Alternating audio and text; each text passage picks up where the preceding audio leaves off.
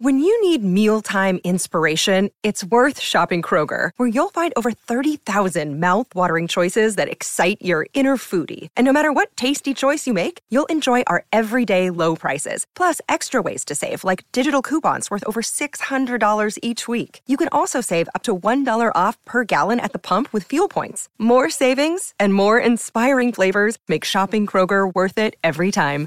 Kroger, fresh for everyone. Fuel restrictions apply. Hey, it's Melissa Rivers, and welcome to Group Text. Stay tuned for a new episode.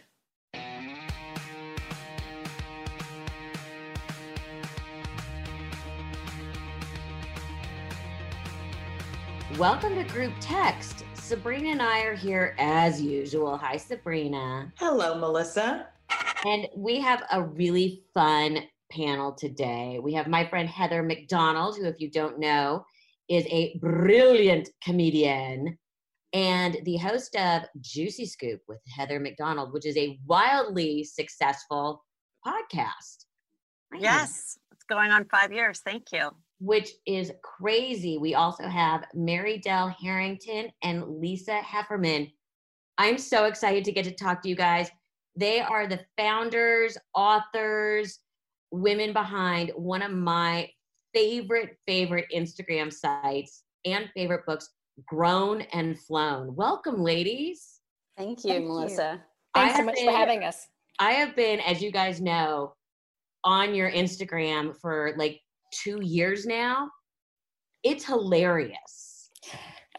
Thank you. Thank we, you. We have we have some funny people who work with us. Yeah. Can you how did explain what grown and flown is and how did it begin? So, we are a website and a Facebook page and an Instagram page, and now a book about parenting teens and young adults. So, college kids, middle school kids, high school kids.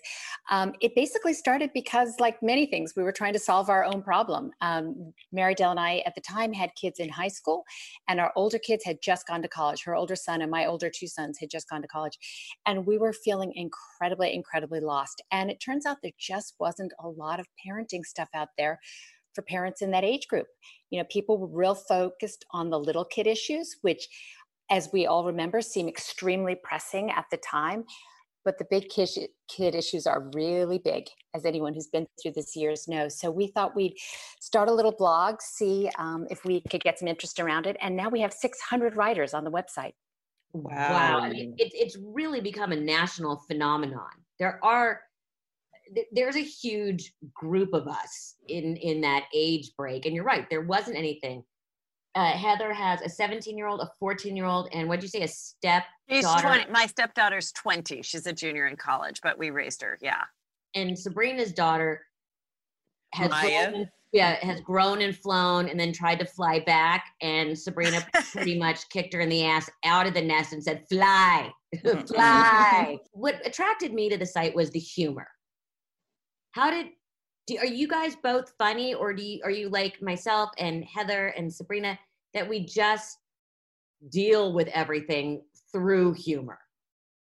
I think Lisa and I see the humor in our various family situations. We, in fact, we start off our book with what, in retrospect, seems really humorous. At the time, was not. Uh, Lisa's sons were young at the time and upended a whole table full of plates, glasses, hamburgers that had just been served. Because two boys, what do they do? They hit each other. That's just sort of how they relate. I start off talking about how my 17 year old at the time came home from football practice from high school with a hat on.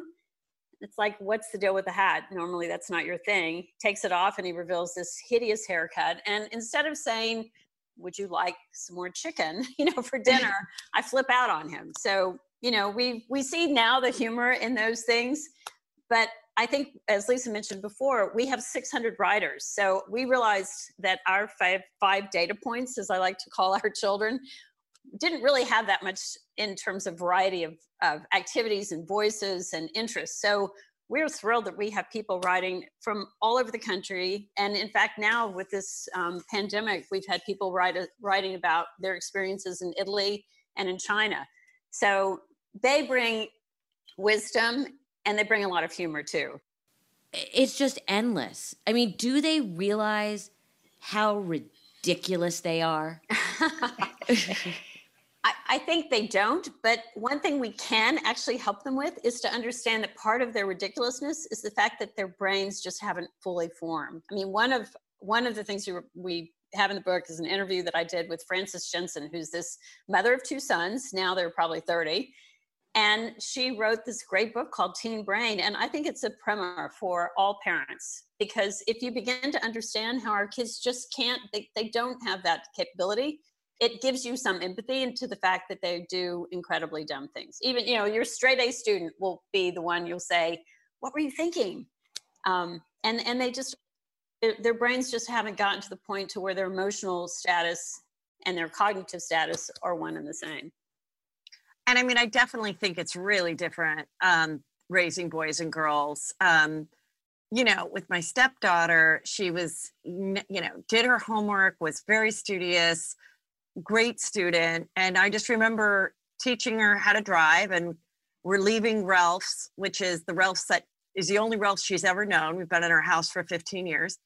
And she goes, now what? And I go, now we'll just go home. And she goes, okay, which way? And I'm like, you don't know how to get home, you know, and you have straight A's and, you know, but with my, with my son, who I have to get on him for to do his work, those type of things he's awesome at. He's, oh, see, I had the thing where Cooper looked at me and said, where am I going? Yeah. Literally in our neighborhood. And I realized because he's never looked up from his phone when we're right. driving. That's pretty funny. But what but what I kind of did after my stepdaughter with my boys who were younger, I started to say, we live in the San Fernando Valley, so I'd say, okay, now this is Ventura, and these are the, the perpendicular streets, and this is this is the 101 to the 405, and I'd make them start to like look around because they are so you know being chauffeured around on their phone and they a lot of them don't want to get their license because they're like why? Why would i can just go do uber? Why would i want this extra stress in my life?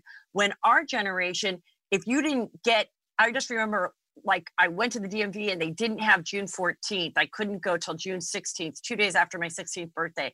And i was just like horrified because it was the only ticket to freedom.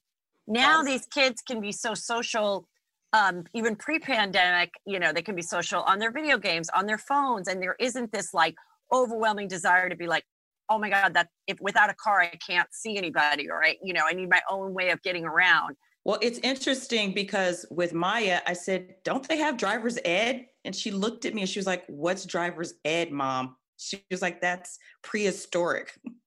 Oh, and literally half of Cooper's friends still don't have a license nor want to get one which I find again like Heather like we were raised in LA.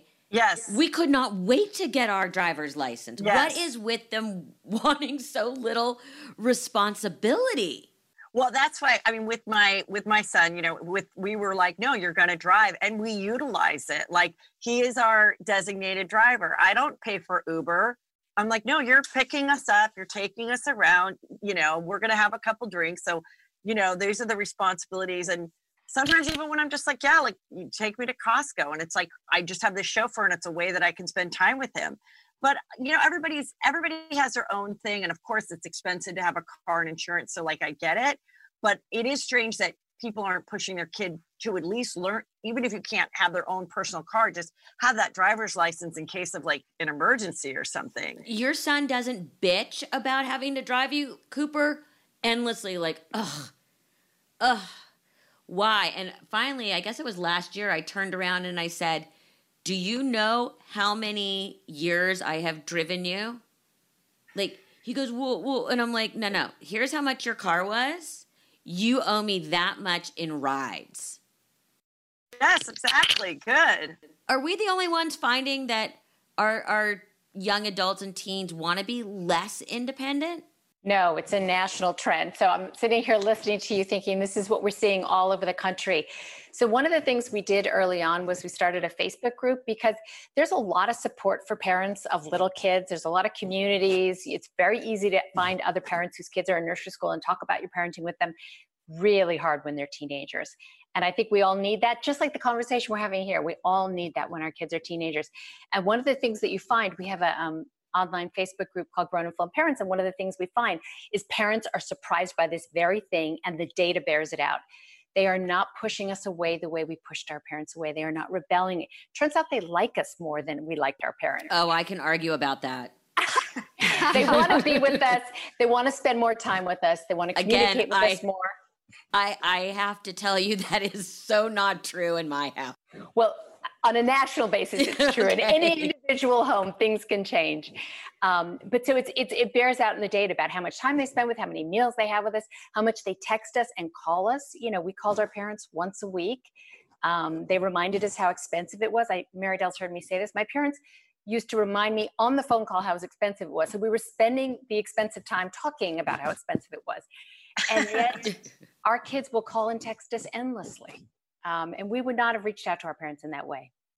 I think I think it's kind of interesting because with the quarantine, obviously, uh, my son's a junior and in high school, and you know, when it started, it was going to be this fun little two weeks waiting for the zombies to come. What's this going to be like, you know? and then you realize the whole semester shot. Yeah. And I know everybody had different experience with the Zoom school. I felt like their education was extremely compromised, both the kids and i kind of gave up too and was like screw it who cares you know? And um and then they say okay now it's just you know at least for my son's public high school it'll just be pass fail which for my son who tells me mom stop going above and beyond that's your problem. Like he does the bare minimum but he's bright. It was like a dream come true for him but you know now he's working today because he's got an f because he just blew off this one zoom per- class because he didn't like that person's face and he didn't want to look at that teacher's face anymore. Though he loved that class when he was in person. But he goes, I just don't like that person's face. So I was like, okay, so and you know now we got some news in LA that definitely looks like schools will be opening in the fall, thank God. But the other day he goes, you know what, mom, if it's Zoom school in the fall, I'm gonna take the GED because if I have to do online school, I'd just rather do online college courses and I'll transfer like into and I I kind of was so defeated with what's happened because I feel like when we started, he had a lot of promise, and this this this Zoom school and pandemic really fucked over juniors. Everyone's talking about the seniors. I know you couldn't go to prom, but like by by March, you knew if you were good, what school you were going to go to, or if you were going to go to JC, or if you were going to go and just have a career. So for them, they got to blow off that time of year that everyone wants to blow off. Mm-hmm. So I'm like sick of hearing about Boohoo seniors. Boohoo juniors is, you know, this he's a he's a golf star. So like this seat this spring semester would have been his time to shine. All that's gone. Now they say there's going to be no SAT or ACT, which is again where he would have shined because he's like naturally smart but doesn't have great grades. So I'm kind of just like, fuck. I guess he'll just be with me forever. It's been hard, really hard.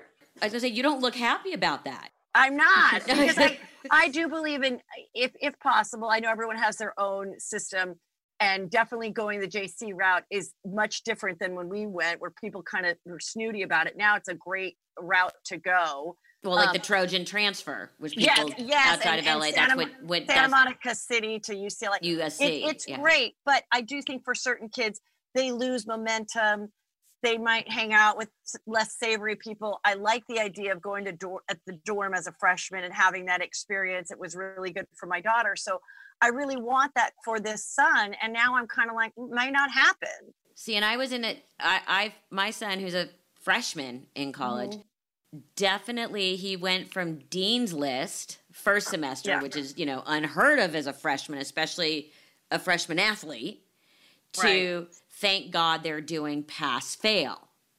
Um, yeah. But again, he couldn't handle the lack of structure. And, and a lot of, I mean, whether you're in high school or college, how do you force them to, how do you keep them structured? Well, you you can't make them obviously because they're they're they're past the age where we can we can make them do things. It's interesting you guys are mentioning this because one of the things that we see most often is that kids struggle in college not because they can't do the academics but because they can't manage their time. Time management is something that is so rarely taught to teenagers and is literally the most essential thing to their success um, colleges accept kids who they know can do the work. They've looked at your application. They know you can do the work, and yet kids stumble because of that. So it's there's a long list of things that we talk to parents about teaching their kids while they're still home, and they don't involve laundry or other things that our kids can learn on YouTube. They involve things like this: which show we need to show them how we manage time so that What they was- learn how to manage their time. what was fascinating with Cooper was um, first semester, again, being a college athlete, every minute of his day was structured, mm-hmm. including they had team breakfast, and it just went from there. So, you know, and then I kept reminding him, you know, you might want to, you know, go in the other room and do your work. And it's interesting because it wasn't just Cooper, it was the majority of his friends, except for the two super brainy, motivated ones. So, Lisa and Mary Dell, how do we as parents control the urge to help our children or push them in the direction, especially when they're young adults and feeling like you can't tell me what to do? I'm not a baby anymore. You know, like with Cooper, he's like, I'm 19, mom. And Maya did the same thing with me all the way up. She's going to be 23 now. But how do we resist that? Well, I think what you're trying to say nicely is how do we explain to them that we actually do know more than them without them being going again? I mean, and I'll come back to this, but Sabrina and I had quite the conversation with Cooper moving out of school during the pandemic because let's be honest, you know, his godmother and his mother didn't have a tremendous amount of faith. Well, no, I did. Melissa was like, "We've got to get a oh, moving company." I'm like, no, no, liar, no. liar, pants on fire. You said to Wendy, me, Wendy, if he- my witness. I was like, Melissa, let that child get a box and put his shit in it. But It's no, what you said now. was if it doesn't get home, it doesn't get home. That's right. It's his And then it would have become but then it would have become our problem. No, no, no, no, no. I- Like You I told Cooper, I was like, "You're responsible now. We gave him that opportunity, and I am so proud he stepped up, Melissa." Yeah, see, his godmother knows more about him than I do because I'm like, this is gonna be a giant fail, and we're gonna be the ones having to like fix it. And then she's like, "Uh, if his stuff is doesn't make it home, it doesn't make it home. It's his problem." That part. so how do we stop the urge to help them? It, it's very hard. You know, it is this age is all about push pull. How much do we push them? How much do we pull them? And actually, how much do we just put our hands up and say, it's yours? I think one thing that we can use as a little litmus test for ourselves is Am I doing something for my kid that I would do for my neighbor's kid? You know, how much is this emotionally charged conversation and this offer to help or back off? Am I doing because it's my own kid? Like, uh, if I had, and we have a nephew who's living with us along with our two kids. He's 23. We're living this whole thing that Sabrina, that you and Melissa are talking about. He was supposed to arrange for a packing company. We're we're in coastal Georgia right now, uh, which is where we left. We left New York to come down here.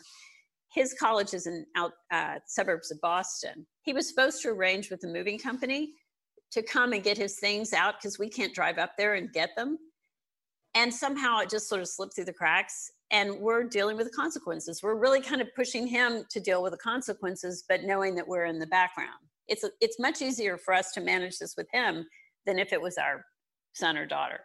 But we're helping him in a way where we're sort of pushing him along but not trying to do it for him. And i think that's what we would do with our kids but i'm not sure. When it's our kids you want to more likely just jump in and help Well, it's not just about the jumping in and help, it's about making our lives easier. Yeah, I know, because it clearly would have been easier had I done something the first time I saw that email and was like, okay, I'll call the people, I'll arrange it, I'll give them my credit card, we are done. But we're trying to use it as a learning opportunity, you know, where you kids don't read their emails, notoriously do not read emails. That's why you just sent everything over text. you that but this one came over an email and it just somehow didn't get dealt with. So Right. remains to be seen. I Yeah. want a show of hands. How many of you ladies were helicopter parents? Honestly. I have been. I, Mhm. I admit it. I admit it. Melissa was a jet, pretty much. I was Wasn't- not. Yes, you were. You still are.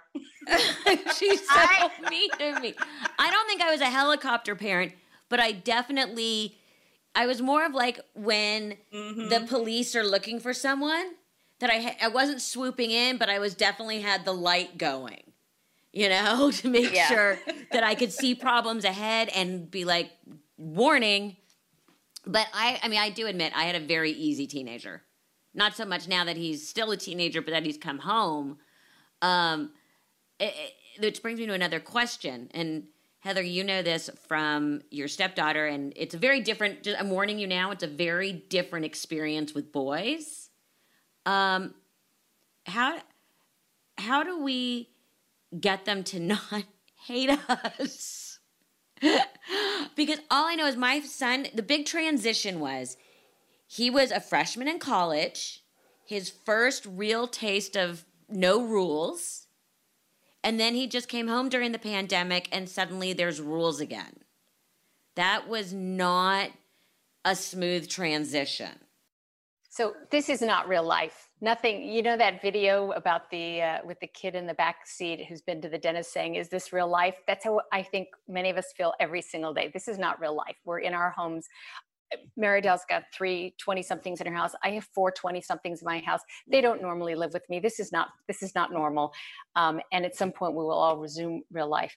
But what you're talking about is a phenomenon that sometimes happens younger than your son. It happens the year before, which is called soiling the nest.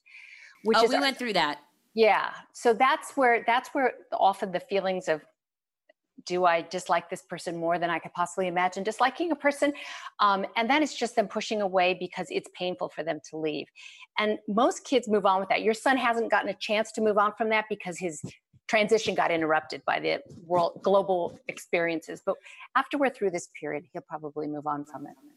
Well, I went through a horrible situation last summer where Cooper and I got into an argument about something very innocuous and I am a single parent. And he said, basically said, you know, fuck you, I'm going to go live with my dad. And this is right before he left for college. And he would not speak to me for a month. Oh, and we eventually got into we you know, my therapist said the same thing. He and I were so close that for him to break away it had to be so dramatic. Right. And then he had to we, make you the bad guy. Oh, he's please. That's the only way he could leave you was to make you the bad guy. And the joke is when we finally when I finally convinced him that we needed to go to therapy together to solve this, to be honest, his complaints were like I had to not laugh at what his complaints were. You're too critical. No shit, I'm a mother. you know what I mean? It was like but to him these things were very real. But it devastated me. And by the way, the first day he came home, he came into my room. I said, This is, you know, I'm, I'm so happy you're home, blah, blah, blah, blah, blah. I had been out of town, somewhere that we normally go together, and he came into my room and immediately started digging through my carry on looking for something for him. And I'm like, Do you really think I brought you a gift? And he found something in there that was not for him. It is something I had gotten myself. I think it was a new baseball hat. He snatched I thought you were it. It was a vibrator. No, that was no. I, I don't put that usually in it the carry was something I got for myself. Exactly, yeah, exactly. And he snatched it and ran out of the room, giggling. Like I, Sabrina knows, I I couldn't get out of bed. I was so devastated. And here he comes in, like whistling, like, "What'd you bring me?" But you know what? I'm, I'm sure Heather, you can relate. I kept telling Melissa, I'm like, only because I had gone through it with my daughter. It was a lot more, oh, it was crazy with my daughter. My husband had to step in very often, but they are really fighting for autonomy. They they don't want to feel like your small child and you know you're trying to speak knowledge and wisdom they want no part of that you are the enemy they want no part of it so i kept trying to console her and be the mediator with cooper and man, it was a hellish summer, let me tell you. but it was exactly it. Was my therapist said is he's doing the soiling the nest. Mm-hmm. Heather, have I, have your two younger ones started that yet, or do you think it's you're having a very different experience because of the pandemic? Well, you know, I think I'm the opposite of a helicopter parent. I have, uh, you know, I kind of like was like, you know, when the kid wasn't good at soccer. I was like, this is embarrassing for me. You don't want to do it? We're out. Why do I have to get skin cancer sitting on the side watching this game? I don't give a shit. You think you're going to be on a professional soccer team? Like, I kind of just had a very relaxed attitude. I have my family, there's five of us, and there I have some siblings that definitely str- struggled with drugs and alcohol in life and so for me, I felt like, hey, as long as in the end, like I'm always, my attitude was always like, let's check back when the kids are 30. Okay. I don't care what your kid's doing in second. Like, as long as my kid is, you know, not suicidal, not on drugs, and emotionally happy, I'm pretty, I feel like I've done my job, which is not a normal thing that you hear anymore. But that was kind of how I approached parenting. Now I feel like with my older son, I feel like maybe I wasn't on it enough, you know, um, unfortunately, but still, he's not vaping, he's not doing drugs, he's not, you know. So I'm kind of like, okay, so eventually, you know, I just want my kids to have a work ethic. I I wasn't I didn't have a, a level of like it has to be USC where I went or anything. I'm like, you know, I, I'd like you to go to school with a dorm that we can afford and i would like you to have that experience but so that with my boys um we they were like i think every kid has a different stage where they're difficult so i'm pretty lucky right now that i sort of enjoy this stage like they're fun they're a part of the pandemic is i am their only friend like you know i'm like i might be the last woman you see so you better be nice to me they're each other's friend so like we actually have had some fun during this time. It's run its course. We're ready to like, you know, hang out with other people. But yeah, I think um I just think it's interesting because I think everybody really kind of has a, a different um experience. But I do think the soiling the the the nest thing I've never heard, and I find that kind of interesting where someone is like almost trying to push you away because they have anxiety, the child about leaving with my stepdaughter um, when she was going to come back between freshman and sophomore year from long beach to la to stay with us i there was always a lot of miscommunication problems between she and my husband and me and so i wrote out this contract if she was going to come home. She had to be up at nine she had a job or take a class. She had to text both my husband and i at the same time and i sent it to her and i go what do you think of the contract? She goes well i didn't like it. I go what part of the contract didn't you like? She goes the contract. So she she got a job and she stayed with friends and she didn't come home for the summer and i was like good i because the other part is when they're home you worry until they get home that they're dead that they got in a drunk driving accident that, that they're being raped. When they're at in college you still worry about them but not the amount because there's nothing you can do about it. Yeah it's so, very different worrying. Yeah so i think that's kind of my story a little bit. I I it you're very lucky um because I convinced well, okay. Maybe I'm the lucky one. I did not take Cooper off my life 360 even while he has been a freshman across the country because I need to know for my own edification that he, or at least his phone, is in his dorm at night. I don't patrol him, but I want to know that he makes it back inside. Now, granted, he could be just leaving his phone there and have a burner phone for all I know. I don't know. How do is it horrible what I'm doing or I mean he knows by the way. He knows it's not a secret. No, I love the location on the phone. I no, we still have it on my daughter because we pay for the phone and we tell her if she turns it off, she doesn't get a phone. I love it. I think it's a great safety thing. Our kids are away. They could be kidnapped, they could be hurt. I I, for me, no, I, I think that's one of the greatest inventions on earth is that we can locate them via phone. But Lisa and Mary Dell, how do we explain to them that we're not stalkers and that right. this kind of be- well no and that this kind of behavior from a girlfriend would be unacceptable right exactly because we we want them to feel like we trust them but we still are protective you know over them so we can't help it. We want to know that they're safe, especially now. It's so crazy. It's funny. We see that this is another big topic of conversation in our Facebook group. We have 160,000 members in the group, and we hope that, that you guys all join it if you're not in it already. It is absolutely insane. People are in there talking 24 7. There are several hundred topics a day. And I think do you use Life 360 or not is one of our top 10 topics. Lisa and I don't start these conversations, the group does. And the group is really split between people who are like, I'm not stuck, I'm not tracking my kids, they go to college, we're turning it off. and others who say yes i not only have it with my kids i have it with my with my older parents. And my kids worry about me if they don't see that i'm where i'm supposed to be.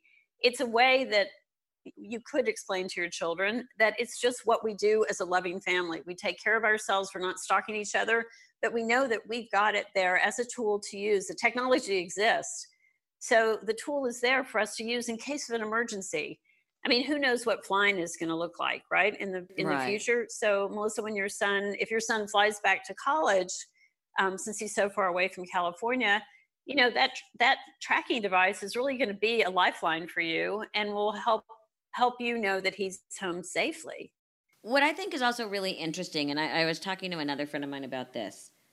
Why do we tolerate so much more shit from our kids than we do anyone else in our life? And I know, and I can speak. And by the way, and I go on the record again. I have I have had a really easy go of it in the grand scheme of things. I have a great kid, but I will tell you. First of all, I feel like I'm living with Sybil still. I, you know, I used to say it was like it's like invasion of the body snatchers. I never know. I mean, hour to hour walk. I can walk in his room for one minute, and he'll, and even you know, like his junior and senior year in high school, and it's like hi, lovey, lovey, lovey. I walk in 10 minutes later and it's like someone is hissing at me. So I, I, I don't ever know how to handle the Sybil stage other than I walk away now. But I tolerate so much shit from him, and I'm not the only one. If I had friends who talked to me or had the attitude with me or the eye rolling with me or the mumbling under the breath with me, that he has, I would not be friends with them anymore. Why do we tolerate this shit? I think it's because instinctively we understand that these are developmental stages. You don't actually have a lot of 17 year old friends or 18 year old friends. If you had friends that age, they might behave like that. But you, I'm going to guess, have grown up friends um, who've gotten through this. Well, I, they're physically grown up. I don't know if some of them are emotionally grown up, but that's a different show. Right. So we're we're tolerating things because instinctively we understand that they are not completely in control of their emotions. They they almost, as you say, feel like they're possessed. Now that we've got the tools to look at their brains and do scientific studies, and why this happens. We understand that their brains are not actually completely developed well into their 20s. We used to think adolescence ended at 18. It's more like 28 than 18. Um, we can see from MRI studies and various studies how that development continues. So what we're doing as parents is instinctively understanding that our kids almost aren't able to control themselves. The thing we were just talking about, the soiling the nest, they love us. They care about our opinions. We matter more to them than almost anyone on earth, and yet they treat us that way, but they can't help themselves. No? Heather, what were you saying? I was going to say, um, I just remember with my stepdaughter, you know, it was interesting because she started living with us full time when she was 11. And, you know, she's the only girl. Her mom is Asian, so she didn't look like us. You know, you know, it was, um, and it was not a fun time. Now I cannot believe what a delight she is. I would have never predicted how fun and great she is. But towards the end of her senior year, she always just, it would literally like we'd pick her up from high school and she'd be laughing with her friends and then she'd see us and then be like, and I'm like, I just saw you having a good time. Like you're putting so much effort to act like you're miserable. And so towards the end of senior year, I said, are we like ever going to see you again once you go to college? Like, I really didn't think we would. I really thought she'd just be like goodbye. And and then all of a sudden she switched. And then, like, maybe six months later, I go, You're so happy now. Like, why were you so miserable when you lived with us during high school? Like, what did we do? You know, what what happened? And she goes, It's when you said that that day. She said, I thought, I don't want them to think I hate them. And it was like a switch, like she didn't really realize it. And I also know in studying different things because um, my son, my younger son, is going to start at the all boy um, high school because they really which one Crespi.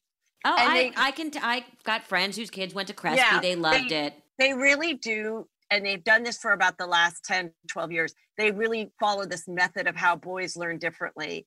Also, the boy's brain is not developed till 30, while a girl is more like mid to late 20s. So, I mean, you're looking at this kid that's fully grown, that looks like a man, that can help you, you know, carry shit. but they're really only half the man, you know the man they're supposed to be so i think that's also part of you know your son not being able to emotionally but i also had a parenting person tell me a long time ago when the kids were little that kids behave badly with you because versus a teacher or something because they are so comfortable with you because you are the softest spot in their life because they know that you're not going to turn on them and stop being friends with them. Well i i do know that someone once told me and maybe you guys can tell me if this is accurate that well i used to say because they would always say to me oh cooper's so lovely and he helps with the dishes and he's so polite and his manners and i'm like can you send that child home because yeah. this is not the one i live with I, people always say you should take that as a compliment yes i think so yeah, you know? I think you should. I mean, that about you, our kids. Wouldn't you rather have him be a delight like everywhere else? Than what oh. if it was a delight with you and then horrible to everybody else? Well, no, I would, I, I would take the other. Um, I actually have some of my favorite headlines from Grown and Flown that I want to ask you guys about. um, my teenager spends a lot of time in her room under normal circumstances. I keep knocking on her door. It's my job. Tell me a little bit about that one. That that is a relatively new piece that we just put up that people have loved, and I think uh, it was it was really written by a mom who realizes that her teen needs to have their privacy. The daughter needs to be in her room, but she wants to make sure there's not really something more than just typical teen behavior going on. And she wrote it in the context of the pandemic, but I think it's really a universal thing. I mean, kids love nothing more than their privacy and they need that but we have to ask them you know in different ways are you okay? Are you like really okay? We have to lure them out of the room into conversation with us and that that's not really so easy to do. But this whole we all envision what that looks like of knocking on our kids door and how you want to be let in you want to really let have them let you into their what's really going on with them from an emotional behavioral standpoint not not just are they doing what they're supposed to do, but what how they're really feeling. I wonder. I wonder if starting the knocking is the mistake. Like if your kid is not used to you ever knocking, there would they say, "Hey, can you start knocking?" Maybe they would, but I kind of never really did that, and I still don't. I still you, check every time. Oh, you're on Zoom. Good. Oh, what are you doing? Stop playing yeah, with that. I, I, I, I, do it all the time, and I, I just was like, I'll wait till they get weird on me. Well, I knock know? and open. Yeah. I do the knock, goop, and then open just because you don't want him like, you know, you don't want doing building a bomb. You don't want your child yeah. building a bomb in their room. Yeah. yeah. yeah. I think yeah, I think it's like I wonder I you know, I always one of the things like there again, I, this little parenting class I took when I was when the kids were really little. I just remember this woman saying, you know, when you're at Target or something with your kid and they see a toy that they want, just say, maybe for your birthday or Christmas or Hanukkah or whatever. Which, by the and, way, was a great strategy unless you had my mother as your grandmother.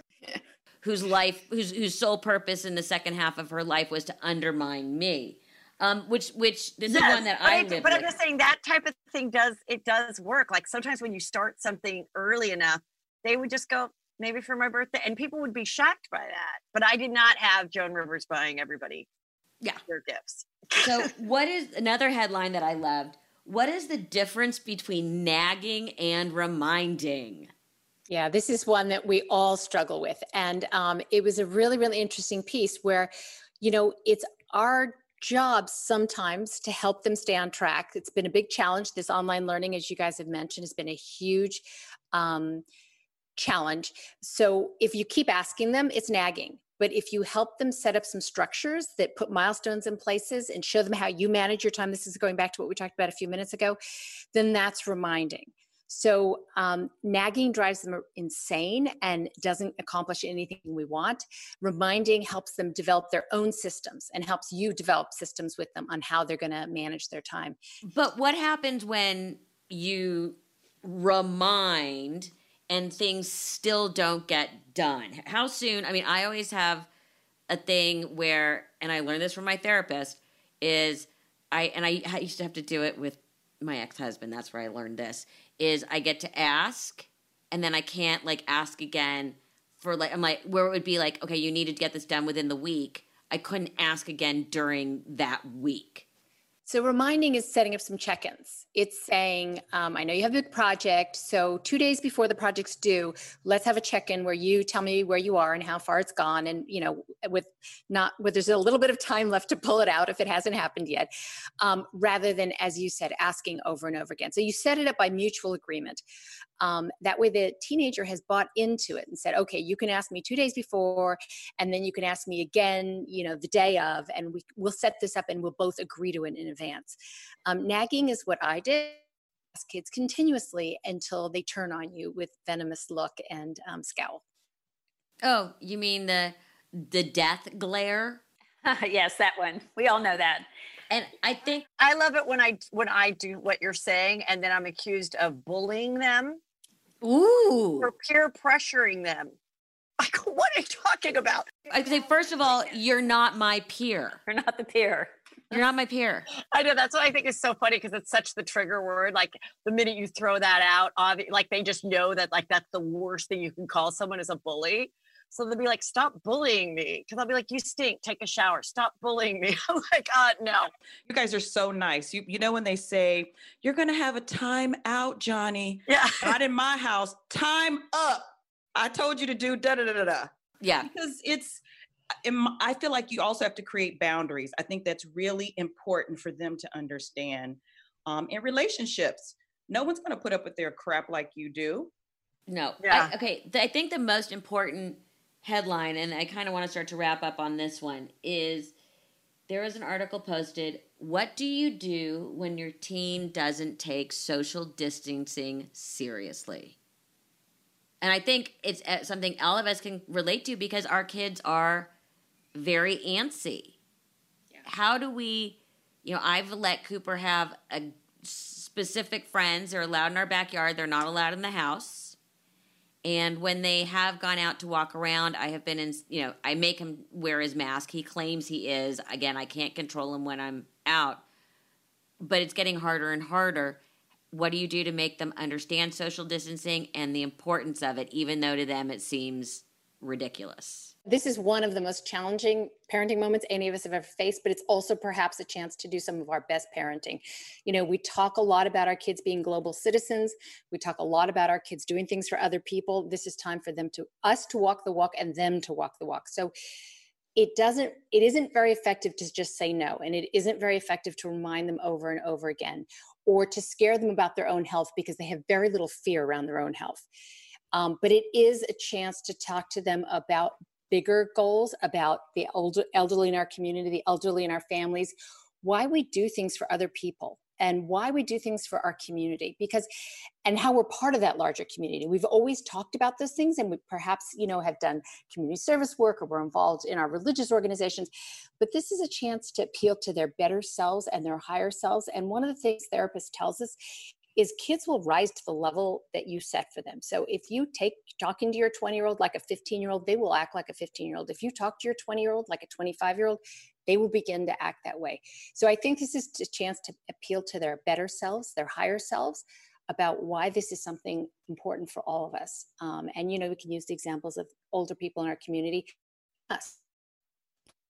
Dangerous for us, as we know, as the older you get than it is for our kids maybe not critically like it is for a for a person in their 80s but he doesn't want anything happening to you he cares about you and loves you and needs you to be here in a profound way so i think we can talk about some of those things with them that they're not doing it for them that this isn't about them at all it's about something higher than that I think we also need to know that for kids, for adolescents, their friends are massive to them. It's like the air they breathe and the food they eat.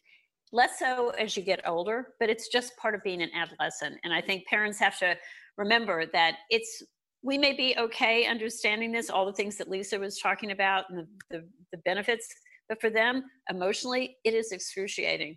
And um, I think it just helps remind ourselves how important friendships are to these kids developmentally. They can't help it. It's just where they are in life. I think one of the benefits of it is I felt like we were heading pre pandemic to a place where these kids were not as social as they should be. And we're getting very comfortable staying home on a Friday night, or you know, I would talk to people about this. I'd be like, anybody else raising a nerd that never leaves, and everyone would like cheer and and now they, I think, will have a greater appreciation for eh, just like we do as an adult. It's like, you know what, I am going to go to that party. Um, or you look back like what you did in February and you're like, I'm so glad I went to that thing. I'm so glad I did that show. Who knows when I'll ever get to do it again. Right. So I think they'll be, they'll have a greater appreciation for actually doing things and being social. And just like when you know people thought we would never be able to um, learn to separate our trash and recycle you know when that started they thought oh, america's not going to do that and we did it so like i do think we're going to as a nation but also our kids are we're going to raise a generation that is more conscious about washing hands spreading germs you know getting too close to someone staying home when they're sick. Employers will well be- in general staying home when they're sick is not so difficult especially if there's a test or a paper due. Yeah. Let's let, let's call it as we see it. I thank everyone so much for being here today. This has been fantastic everyone stay tuned. Come back for another episode of group text